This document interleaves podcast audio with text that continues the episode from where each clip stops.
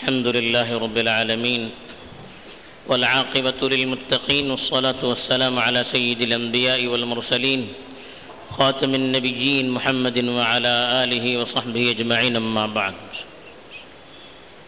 میرے دینی اور ایمانی بھائیوں، بزرگوں اور دوستوں، بڑا آدمی کون ہے؟ ہر آدمی کو اس کی فکر ہوتی ہے کہ میں بڑا بن جاؤں۔ میں اونچا بن جاؤں۔ معاشرے میں میری قدردانی ہو۔ لوگ میری عزت کریں۔ لوگ میرا احترام کریں۔ لوگ مجھ سے محبت کریں۔ لیکن یہ بڑاپن آتا کیسے ہے؟ لوگ سمجھتے ہیں کہ بڑاپن آتا ہے بڑائی کو تلاش کرنے میں، بڑائی کے اظہار کرنے میں۔ بڑائی حاصل کرنے کے لیے دوسروں کو نیچا کرنے میں، دوسروں سے انتقام لینے سے، یہ اور اس طرح کے بہت سے وہ طریقے جس کو نئے انصاف پسند، معاش، انسانی معاشرہ پسند کرتا ہے نہ اسلامی شریعت پسند کرتی ہے۔ ان چیزوں کو وہ بڑے پن کا ذریعہ سمجھتے ہیں یا بلند مقام کے حاصل کرنے کا ذریعہ سمجھتے ہیں۔ حالانکہ یہ وہ چیزیں ہیں جس سے آدمی لوگوں کی نظر میں بڑا بننے کے بجائے گرتا چلا جاتا ہے، جس سے لوگوں کے دلوں میں محبت پیدا کرنے کے بجائے نفرت پیدا کرتا ہے، جس سے معاشرے کو جوڑنے کے بجائے توڑتا چلا جاتا ہے۔ اور آج یہی چیزیں ہیں جو اسلامی معاشرے کو بھی اور انسانی معاشرے کو بھی پوری طرح کھوکھلا اور برباد کرتی جا رہی ہے۔ آخر وہ کیا چیزیں ہیں؟ انسان جس سے واقعی میں اللہ کے نزدیک بھی بڑا بنتا ہے اور انسانوں کے نزدیک بھی خود بخود ان کی، اس کی اہمیت، اس کی قدردانی، اس کا وقار، اس کی اس کا احترام بڑھتا چلا جاتا ہے۔ اور لوگوں میں اس کی محبت بھی بڑھتی چلی جاتی، وہ کیا صفات ہیں؟ بہت سی صفات ہیں جس کا ہمیں قرآن اور حدیث میں ذکر ملتا ہے۔ لیکن ایک بہت بڑی صفت ہے جو آج معاشرے سے رخصت ہوتی چلی جا رہی ہے۔ اور یہ وہ صفت ہے جس صفت سے آدمی اپنے آپ پر بھی کنٹرول کر سکتا ہے اور پورے معاشرے پر بھی، پورے معاشرے کو بھی کنٹرول میں رکھ سکتا ہے۔ وہ چیز کیا ہے؟ اپنے جذبات کو دبانا، اپنے غصے کو پی جانا۔ سامنے والے کی طرف سے اگر تکلیف ہو جائے، اس کو برداشت کرنا۔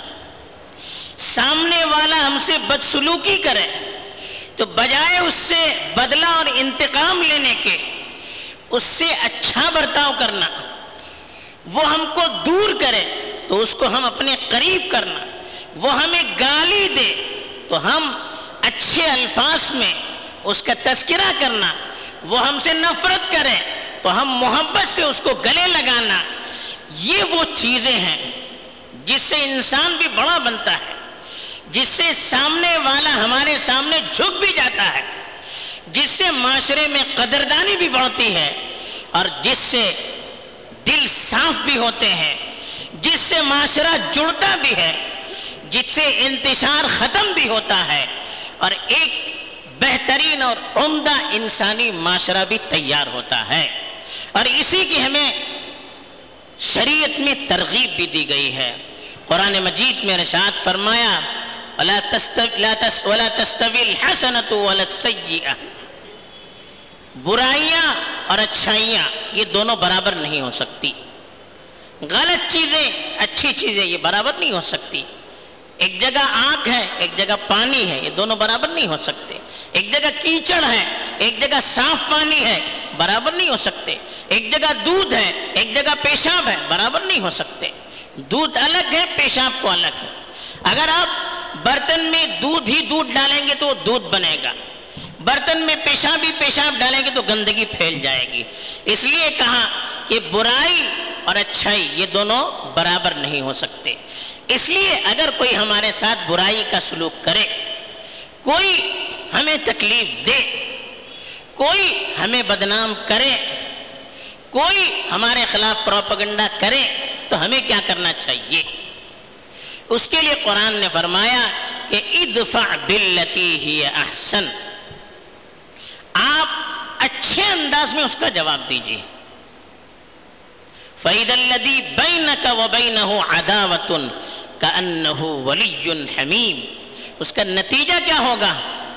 آپ اور وہ شخص جس کے درمیان دشمنی ہے یعنی آپ اور آپ کا دشمن جگری دوست بن جائیں گے۔ آپ کا دشمن جب آپ اس کے غلط سلوک کے باوجود اس کے ساتھ اچھا سلوک کریں گے۔ اس کے نفرت کے باوجود آپ اس سے محبت کریں گے۔ اس کی گالی کے باوجود آپ اس کی تعریف کریں گے۔ تو آپ کا دشمن آپ کے سامنے جھکنے پر مجبور ہو جائے گا۔ آپ کا دشمن آپ کی قدردانی پر مجبور ہو جائے گا۔ آپ کا دشمن آپ کی تعریف پر مجبور ہو جائے گا۔ اللہ کے رسول صلی اللہ علیہ وسلم کے پاس ایک صحابی آئے، مسلم شریف کی روایت ہے۔ اور کہا کہ میرے کچھ رشتہ دار ہیں۔ میں ان سے رشتہ جوڑتا ہوں، وہ رشتہ توڑتے ہیں۔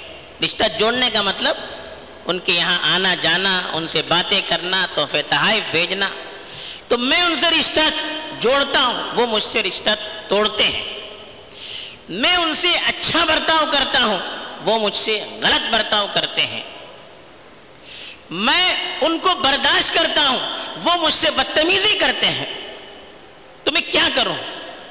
اللہ کے رسول صلی اللہ علیہ وسلم نے ان کی بات سنی اور ارشاد فرمایا کہ اگر یہ تمہاری بات صحیح ہے تو تم ان کے منہ میں خاک ڈال رہے ہو۔ خاک ڈالنے کا مطلب تم ان کو ذلیل کر رہے ہو۔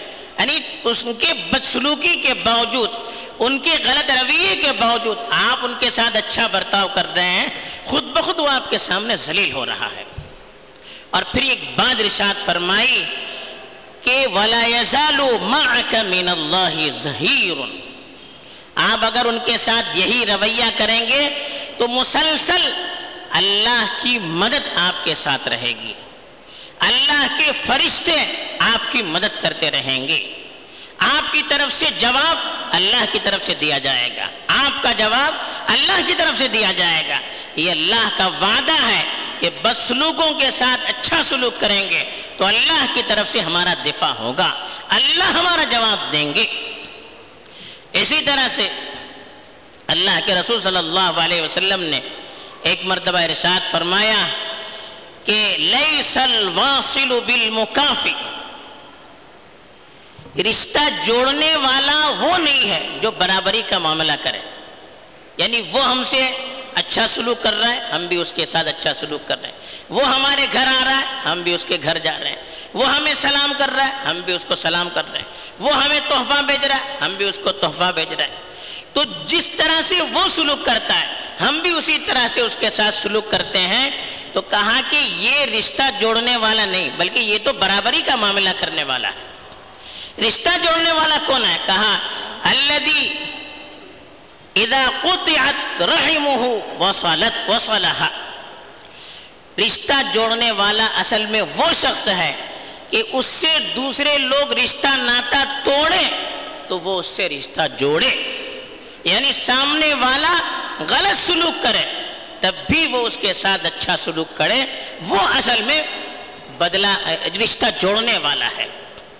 ایسی ایک حدیث میں اللہ کے رسول صلی اللہ علیہ وسلم نے فرمایا کہ لیس شدید بالسرعہ کہ بہادر اور مضبوط طاقتور وہ نہیں ہے جو سامنے والے کو پچھاڑتا ہے، بلکہ اصل میں مضبوط وہ ہے جو اپنے نفس پر قابو پا جاتا ہے۔ دوسری روایت میں کہا، لیس شدید من غالب ولیکن شدید من غالب على نفسی مضبوط شخص وہ نہیں ہے کہ جو دوسرے پر غالب آ جائے۔ مضبوط اور طاقتور شخص تو وہ ہے جو اپنے اوپر غالب آ جائے، اپنے جذبات کو دبائے، اپنے غصے کو پی جائے اپنے نفرت اور اپنی جو غلط چیزیں ہیں دل کے اندر اس کو دبائے رکھے، اس کا اظہار نہ کرے، وہ اصل میں اپنے اوپر کنٹرول کرنے والا مضبوط شخص ہے۔ آج اس کی ضرورت ہے۔ آج لوگ یہ سمجھتے ہیں کہ کسی نے ہمارے ساتھ بدسلوکی کی تو اس کا جواب دینا ضروری ہے۔ لوگ بھی تانے دیتے بزدل ہو کیا؟ وہ اس کے تمہارے ساتھ ایسا کر رہا ہے، تم ان کے ساتھ خاموش ہو، وہ گالی دے رہا ہے، تم خاموش ہو۔ پھر لگائی بجائی کرنے والے بھی رہتے ہیں۔ اس کی وجہ سے پورا معاشرہ برباد ہوتا چلا جا رہا ہے۔ گھر سے سکون ختم، محلے سے سکون ختم، معاشرے سے سکون ختم۔ کیوں؟ رشتہ داریاں دشمنوں میں تبدیل ہو رہی ہے۔ دوستی دشمنی میں بدل ہو، بدل رہی ہے۔ کیوں آخر ایسی چیزیں ہو رہی ہیں؟ اس کے لیے ہمیں اپنے اوپر کنٹرول کرنے کی ضرورت ہے، اپنی زبان پر کنٹرول کرنے کی ضرورت ہے، اپنے جذبات پر کنٹرول کرنے کی ضرورت ہے، اور اس سے اللہ کی محبت حاصل ہوتی ہے۔ وَلْيَعْفُوا وَلْيَصْفَحُوا أَلَا تُحِبُّونَ أَن يَغْفِرَ اللَّهُ لَكُمْ؟ اگر ہم یہ چاہتے ہیں کہ اللہ ہماری مغفرت کریں ہمیں دوسروں کو معاف کرنا چاہیے۔ ہمیں دوسروں کو دوسروں سے درگزر کرنا چاہیے۔ ہم چاہتے ہیں کہ اللہ کی مدد ہمارے ساتھ رہے۔ تو ہمیں اپنے دشمنوں کے ساتھ، اپنے مخالفین کے ساتھ اچھا برتاؤ کرنا چاہیے۔ ہم یہ چاہتے ہیں کہ ہمارا دشمن ہمارا دوست بن جائے، تو اس کی دشمنی کا جواب محبت سے دینا چاہیے، اس کی گالی کا جواب تعریف سے دینا چاہیے، اس کی نفرت کا جواب پیار سے دینا چاہیے، اور اس کے بس، اس کی بدسلوکی کا ثواب جواب اچھے سلوک سے دینا چاہیے۔ یہ ہمیں ہماری شریعت سکھاتی ہے۔ اللہ کی مدد کو حاصل کرنے کے لیے ان چیزوں کو حاصل کرنا ضروری ہے، لیکن یہ ایسے ہی حاصل نہیں ہوتی، اس کے لیے محنت کرنے کی ضرورت پڑتی ہے۔ اپنے دل کو قابو میں رکھنے کی ضرورت پڑتی ہے۔ اسی لیے کہا، وما الا الذين صبروا۔ یہ صفت اس کو حاصل ہو سکتی ہے جو برداشت کرتے ہیں۔ اپنے نفس کو دماتے ہیں، اپنی جذبات کو کنٹرول میں رکھتے ہیں۔ یہ بڑا مشکل کام ہے۔ کہنا آسان ہے، سننا آسان ہے، لیکن جب موقع آتا ہے اس وقت اپنے اوپر کنٹرول کرنا یہ بڑا مشکل کام ہوتا ہے۔ اس کے لیے بہت بڑے مجاہدے کی ضرورت ہوتی ہے، دعاؤں کی ضرورت ہوتی ہے، صدقہ خیرات کرتے رہنے کی ضرورت ہوتی ہے۔ اللہ کے ذکر سے اپنے دل کو منور کرنے کی ضرورت رہتی ہے، اپنے آپ کو چھوٹا کرنے کی ضرورت رہتی ہے۔ ان چیزوں کو اگر ہم نے اختیار کیا اور اللہ سے دعائیں کی، جذبات اچھے رکھے، تو اللہ کی مدد یقیناً ہوگی۔ ہم اچھا بننا چاہیں ہم اپنے آپ کو کنٹرول میں رکھنا چاہیں اور اللہ کی طرف سے مدد نہ ہو، ایسا نہیں ہو سکتا۔ ہماری نیت میں کمزوری ہو سکتی ہے۔ ہماری کوشش میں کمزوری ہو سکتی ہے، لیکن اللہ کی مدد پیچھے نہیں ہٹ سکتی۔ جب صحیح نیت ہوگی، صحیح جذبہ ہوگا، صحیح کوشش ہوگی، پھر اللہ کی طرف سے مدد کا آنا بالکل یقینی ہے۔ آج معاشرے کو جوڑنے کے لیے اس کی ضرورت ہے۔ دشمنوں کو قریب کرنے کے لیے اس کی ضرورت ہے۔ رشتوں کو جوڑنے کے لیے اس کی ضرورت ہے۔ دل کے اندر سکون کو لانے کے لیے اس کی ضرورت ہے۔ اللہ کی محبت کو لانے کے لیے اس کی ضرورت ہے۔ اللہ کی مدد کو لانے کے لیے اس کی ضرورت ہے۔ اور سب سے بڑھ کر اپنے اندر اخلاص کے پیدا کرنے کے لیے اس کی ضرورت ہے۔ اللہ تعالیٰ میرے اندر بھی یہ صفات عطا فرمائے، آپ کے اندر بھی یہ صفات عطا فرمائے۔ آمین۔ وآخر دعوانا الحمد للہ رب العالمين